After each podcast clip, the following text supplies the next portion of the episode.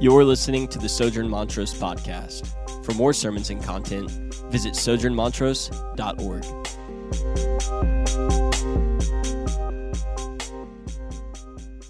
Good morning. Peace be with you. Um, for those of you who may not know me, my name is Cole, um, and I serve here as a church planting resident, which just means that I'm a pastor in training, uh, preparing for the work of church planting and pastoral ministry.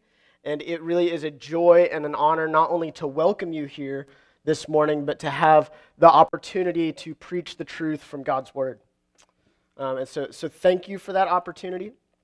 If you've been here the last couple of months, you've known that you'll know that we've been walking kind of slowly through Paul's first letter to the Corinthians. And in that, we've seen Paul consistently make appeals to the Corinthians toward brotherly love and unity. Uh, uh, really, under this umbrella of, of the Corinthians having one big problem, and that's that the Christians in Corinth find themselves more often than not behaving more like Corinthians than like Christians. And, so this week, we're going to begin diving into a, a new mini series within the larger series, in which we'll see this grand theme of 1 Corinthians of brotherly love, of unity, of having a Christian and gospel perspective rather than a Corinthian or Houstonian perspective or Western perspective on the world. But over the past couple of months, we've seen Paul talk about unity and brotherly love and a gospel perspective in regards to things that, frankly, we were probably not surprised to hear him talk about. We've seen Paul apply the gospel to worldly wisdom versus gospel wisdom. We've seen Paul apply the truth of God's word to uh, unity in regards to which teachers are we going to listen to and which teachers are we going to reject. We've seen Paul talk about unity in regards to thinkings uh, around sexuality and marriage and singleness. But over the next few weeks, we'll see Paul talking about an issue that if we aren't careful, we will be quick to dismiss. Because he will be talking about an issue that to a 21st century American seems irrelevant, and that is the issue of food that has been sacrificed to pagan gods. Like, I don't know about you, but the taco truck I frequent doesn't serve meat that's been sacrificed to pagan gods. HEB's butcher section doesn't sacrifice idol food. Like they don't sell meat that's been sacrificed to Aphrodite or Zeus or any other pagan god. And so we'll be quick to dismiss it if we're not careful, but underneath this specific instance of the Corinthians dealing with the question of what do we do with food offered to idols are bigger questions. And really, the biggest question that lies underneath all of this is as a Christian, to what extent will you go and sacrifice your rights and your desires for the sake of love for God and love for your brothers and sisters? Are there things or activities or pursuits that you have in your future or in your day to day life that you're unwilling to relinquish for God's glory or in order to love your brother or sister? And so, with those questions in mind, we'll dive in right after we pray. Lord, would you come by the power of your Spirit and awaken us to your truth? Father, I ask that you would show us the, with clarity and precision the magnificence and beauty of your kingdom and of your gospel and of your love for us, that we would be overwhelmed by it. And that that would stir within our hearts and within this church community a desire to establish a society unlike the rest of the world has seen, one where we serve one another willingly and lovingly for your glory. So use my mouth for that purpose. Use your word for that purpose. Convict us of sin and draw us nearer to you. In Jesus' name we pray. Amen. So in verse 1 of chapter 8, Paul begins by saying this. He says, Now concerning food offered to idols. We'll stop right there. Concerning food offered to idols. So, one thing that we need to know about the context of Paul's letter to the Corinthians is that his letter was not out of the blue. His letter is a response, which there's clues all throughout the letter that show us that this is true. His letter is a response to correspondence he's received from some of the members at the church in Corinth. They've asked him questions about things like which teachers should we listen to? What do we do about this man who's sleeping with his mother in law? How should we approach sexuality and marriage and singleness? And one of the questions they asked about is what do we do with this meat in Corinth that's been sacrificed to pagan gods? And so Paul is writing in response to their question. And we need to have some context of, of what it is they're talking about. What is this idol food that Paul talks about? Well, in, in Corinth, there's a city with a culture that is overwhelmingly operating under pagan assumptions. The worldview in Corinth is one in which we worship all of these different local gods, and they have temples throughout the city that are dedicated to these different gods. Maybe Aphrodite, maybe an Egyptian god, maybe a Syrian god. And most, if not all, meat that was available to be purchased in the marketplace or eaten at restaurants or festivals had been butchered in a ceremonial and sacrificial way to one of these gods. Like you couldn't get a steak in Corinth that hadn't been offered to a pagan god. And, and, moreover, at these temples that were housing pagan gods, where rituals and ceremonies and worship was performed, there were often these large banquet halls that were attached to these temples and they would have feasts at these banquet halls in honor of these gods. And there's some historical precedent to believe that these feasts were primarily invite only occasions, where you would receive a, a written invitation to come and dine at the table of Aphrodite. And so the Corinthians are, are living in this culture where this is what is going on, and all the meat that is available has been offered to sacrifice to, to these gods and, and they don't know how to handle it. And there's different groups within the Corinthian church that have different opinions on how to handle it, but ultimately they're asking questions like, like if this meat's in the marketplace, can we buy it and take it home and eat it? Or what if a non believing friend invites us to their house and serves us food that's been offered to idols? Can we eat it then? Or is the situation different if they've told us that this meat was offered to idols, or if they don't tell us, like, are we under obligation to ask? But for the purposes of this text, for the purposes of what Paul is talking about in chapter 8, well, he'll get to all of those questions throughout the next few chapters. The question today is largely in regards to attending these feasts in the idol temples.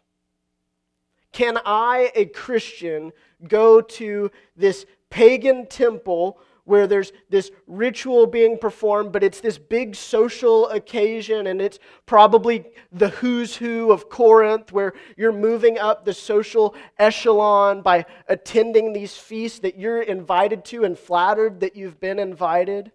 Like, can I go to those?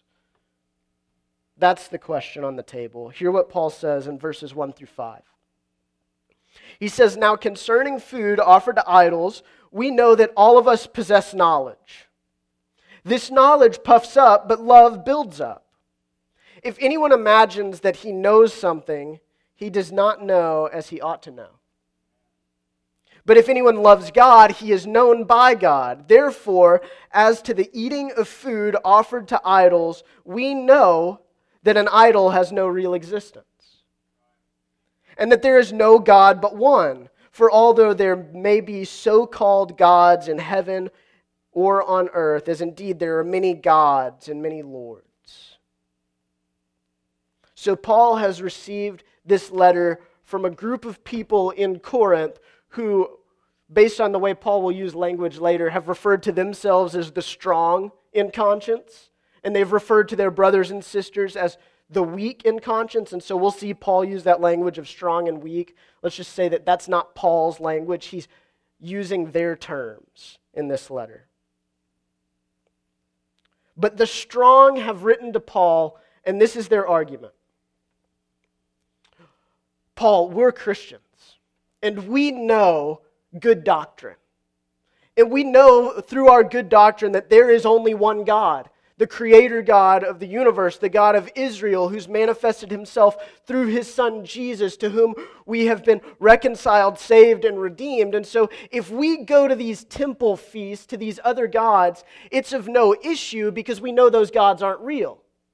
And we're not worshiping those gods because they have no power over us. We know they're not the real God. But this is the meat that's been offered to us. These are the invitations we're receiving. This is the way that we interact socially in the city of Corinth.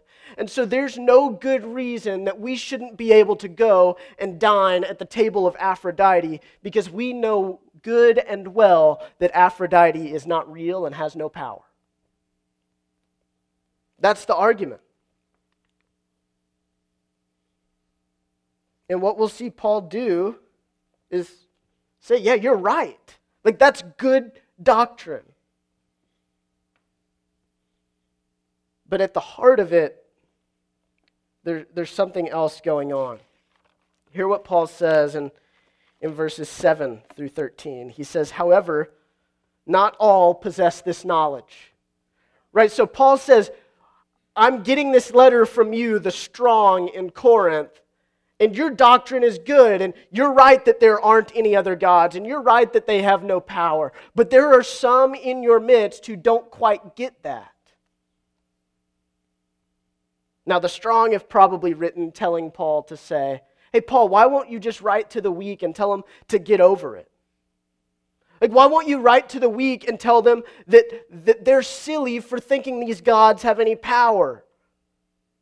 Like when they come to these feasts, Paul, their problem is that they think because everybody else is worshiping Aphrodite that somehow they are too. Like, won't you tell them that that's absurd?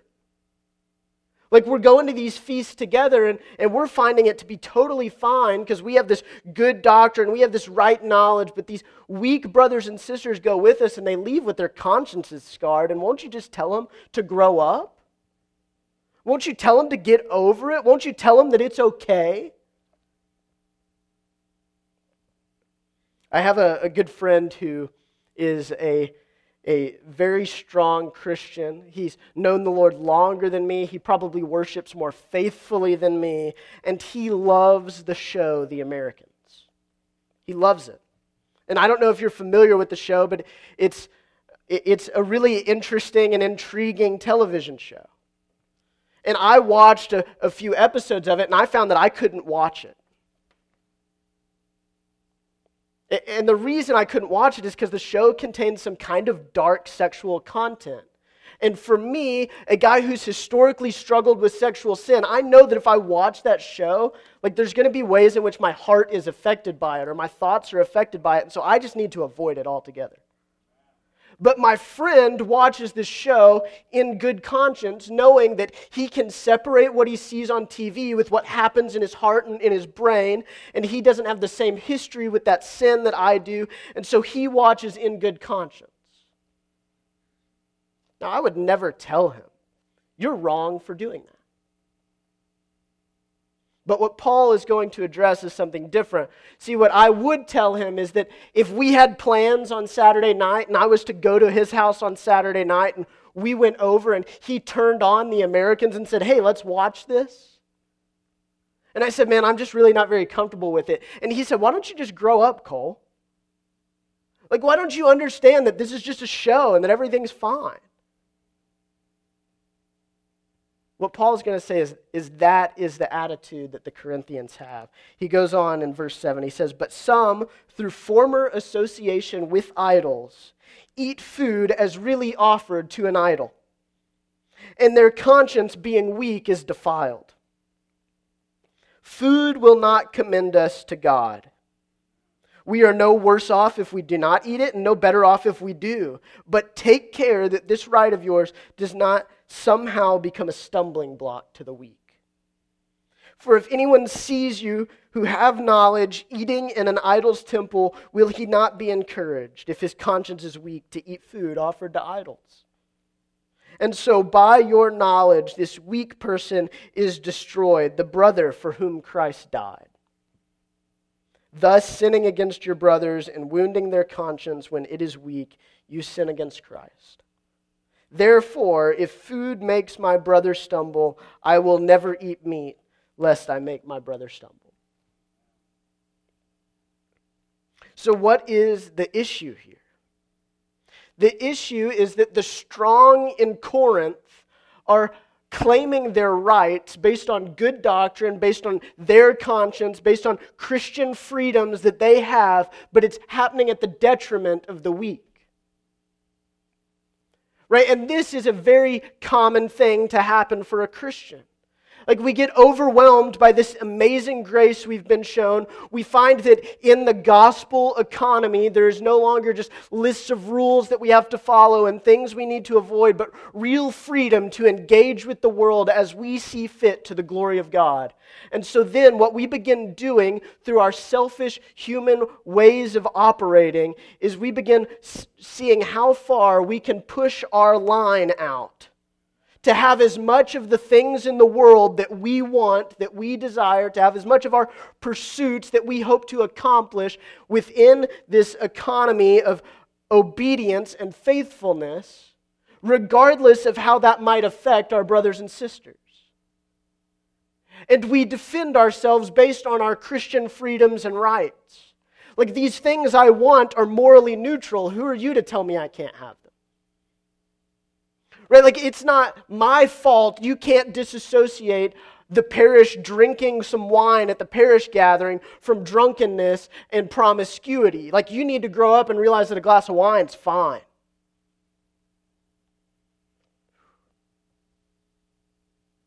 But what if for a brother or sister it's just not? What if it's just not? Like, I'm free to, to travel all I want. And, and the world would tell us, especially as millennials and Westerners and urbanites, that our self worth and respectability goes up with every stamp, stamp we get on our passport. Right? And so every weekend I can be jet setting all over the world using all of my spare income to travel the world. But meanwhile, my neighborhood parish and my gospel family are suffering because I'm absent continually. So, sure, you're free to do that, but not at the expense of your brothers and sisters. So, why do we fail? Why do we have this selfishness? Well, there's a few reasons. First, we're entitled. We feel entitled to the things that we think we should be able to have. And we have good reasons as to why we should be able to have them. The Corinthians, in their knowledge, were puffed up with pride but their arrogance was their downfall. Man, I should be able to ha- accumulate wealth through my job. Like, what's wrong if I work a lot of extra hours? Like, I'm free to do that. Like, it, my wife and I have figured it out. It's okay if I'm trying to seek the next promotion. It's okay if I'm always looking for the next step in the corporate ladder so that I can achieve more and more and more. But but sometimes we do that at the expense of our families or our responsibilities outside of work. It's okay for me to pursue any relationship I want. I'm entitled to these relationships. And so if I want to swipe left and swipe right every Saturday and see what happens, like I'm entitled to do that. And that, that sure, that's fine. But how is that affecting your brothers and sisters? Man, I just really like, I want to get to a place where my wife and I can, can accumulate enough that we can go and, and settle and have our, our house in the suburbs with a big yard and a big St. Bernard, and, and we can go to soccer practice all the time, and that's my goal. But what about the mission of God where you are right now? So we feel entitled to the things that we think we deserve. Another reason that we fail at this is, is we operate under cultural assumptions of what is good versus gospel assumptions. The culture will tell us you deserve to be happy and to do what is best for you. in really any amount of freedom that you want.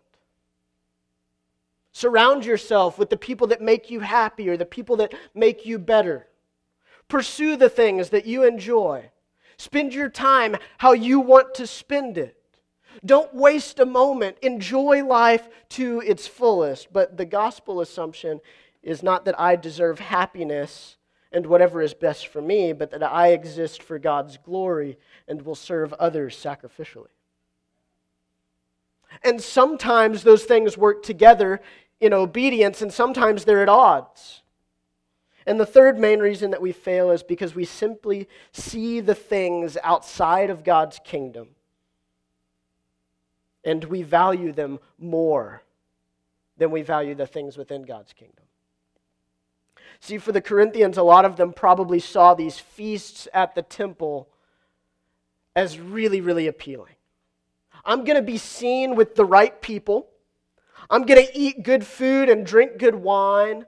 I'm probably going to advance in my social standing. It might have financial benefit for me to be seen at these things, and, and that is really appealing to me.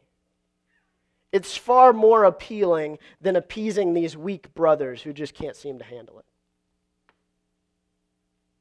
We just value the things of the things of our culture, the things that we can have, the things that we can own, the things that we can experience above our valuing of God's kingdom. And at the root of all of this is selfishness. At the root of all of these pursuits and desires of placing our wants, our needs, our hopes above the needs of our brothers and sisters is selfishness. And, really, it's selfishness that, that the cause is that we've forgotten the truth of verse 6, which we conven- conveniently skipped over so far in this text. But let's read verse 6. After Paul has said, You're right, Corinthians, there is only one God, and these, these idols aren't real. I get it. Here's what he says Yet for us, there is one God, the Father, from whom are all things and for whom we exist, and one Lord, Jesus Christ, through whom are all things and through whom we exist. So there are two big truths in verse 6 that will radically change the way we view ourselves and our rights and the things that we can have and do freely. First, the text shows us that we come from God. We come from God through the creative Word of God, which is the person of Jesus Christ. So God has created us through his Son, speaking us into existence and molding us out of dirt in the Garden of Eden. Like God has created us, so we come from God through Christ. And the second big truth here is that we exist for God and his glory. And the only way in which we can exist for God and His glory is through the redemptive, reconciling, adoptive, sacrificial work of Christ on the cross. Hear it again. There is one God, the Father, from whom are all things and for whom we exist. We exist for the purposes of God. And there's one Lord, Jesus Christ, through whom are all things, and through whom we exist. Paul uses the term through whom we exist not only to express that, that Jesus was the creative partner in the Trinity who created us originally, but that we exist in a loving, reconciled, redemptive relationship to God through the work of Jesus and not through this knowledge that we've obtained. The Corinthians were very hung up on their knowledge and thought maybe we exist for God through our knowledge. And Paul reminds them clearly that you do not. So the call of the text and, and God's call on our lives is to lay down our rights, to lay down our freedoms, our desires, our hopes, our dreams if that means we will be loving, serving, and protecting our brothers and sisters in the faith. And this call on our lives is born out of the way God has loved us, served us, and saved us. See, we're really, really into our freedom and our liberty and our knowledge. We view those things as ultimate at times. And partially that's because we're Christians, and partially that's because we're Westerners, and very much so it's because we're Americans. And, and we think the ultimate good is to be free and liberated and, and to have knowledge, but who is more free and liberated than the God of the universe? Who has more knowledge than the God of the universe? Yet we are also convinced always that we should exist for love and we should be loving and that love is this chief virtue in humanity. But who is more loving than God? Yet, how is it that God has expressed his love? God has expressed his love supremely to humanity by looking at his freedom from the, the downfalls and the suffering of creation, his liberation from being part of creation, and he surrendered both of them. In the person of Jesus, God has surrendered all of his rights to freedom and liberty to be the strong one with knowledge to serve the weak. Jesus has come that he might serve the weak finally and fully to manifest the fullness and majesty of God's love by surrendering his rights, ultimately to death on the behalf of the weak. And that it's through this love of God that exists primarily through sacrifice and surrendering of rights that we are reconciled to God in eternal, joyful, just majestic relationship with Him and His people. Like the source of all of our joy is the suffering and sacrifice of our King. Like love is manifested most primarily through sacrifice. The love of God is inherently sacrificial. So, why would love for God not also be inherently sacrificial? In other words, if we're living lives that lack sacrifice, we are living lives that lack love. Paul understood this clearly. In verse 13, he says that he'll become a vegetarian if that's what it takes. I won't ever eat meat again if that's what my brothers and sisters need to know that I love them and support them and am encouraging them in the faith.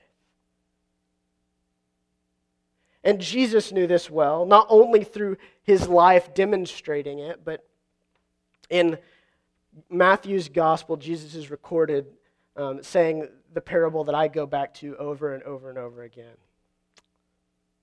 Jesus said to those listening, He said, The kingdom of heaven is like treasure hidden in a field, which a man found and covered up. Then in his joy, in his joy, he goes and sells all that he has and buys the field. Like, the kingdom of heaven is so wonderful, it's so beautiful to behold as it's manifested in the gospel of Jesus Christ that, that when we see the kingdom of heaven for what it is and God's sacrificial love for us through his Son, that it should compel us with such joy to give up anything and everything that we could just be a part of it. It's hidden treasure that, that we should sell everything to have. Yet we're drawing our lines of our freedoms and our liberties that you can't touch. See, human societies, apart from the gospel, are naturally dysfunctional. And they're naturally dysfunctional because if you really look at any human society, what you'll see is the weak being hurt or exploited at the expense of the strong flaunting their freedoms. Whether it's the wealthy and the poor, the white and the black, like the slave owner and the slave, like whatever it is, what we have are the strong exploiting the weak, but ever ever connected. Right? Like we're not separated from each other, but the strong exploit the weak.